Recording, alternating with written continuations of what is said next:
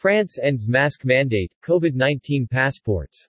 The Prime Minister of France Jean Castex announced on Thursday that the situation with the pandemic in the country was improving thanks to our collective efforts, allowing the French government to lift some COVID-19 restrictions.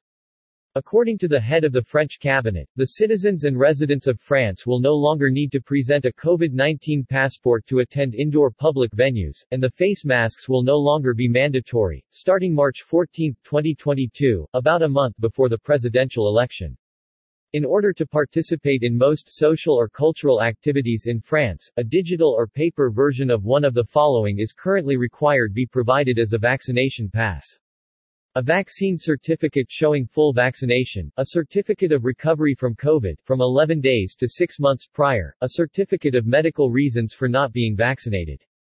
Castex said that elderly people will still need to show proof of vaccination to access elderly home care, while the caregivers will have to be vaccinated.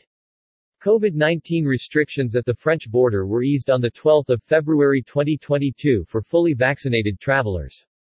COVID-19 is caused by a coronavirus called SARS-CoV-2. Older adults and people who have severe underlying medical conditions like heart or lung disease or diabetes seem to be at higher risk for developing more serious complications from COVID-19 illness.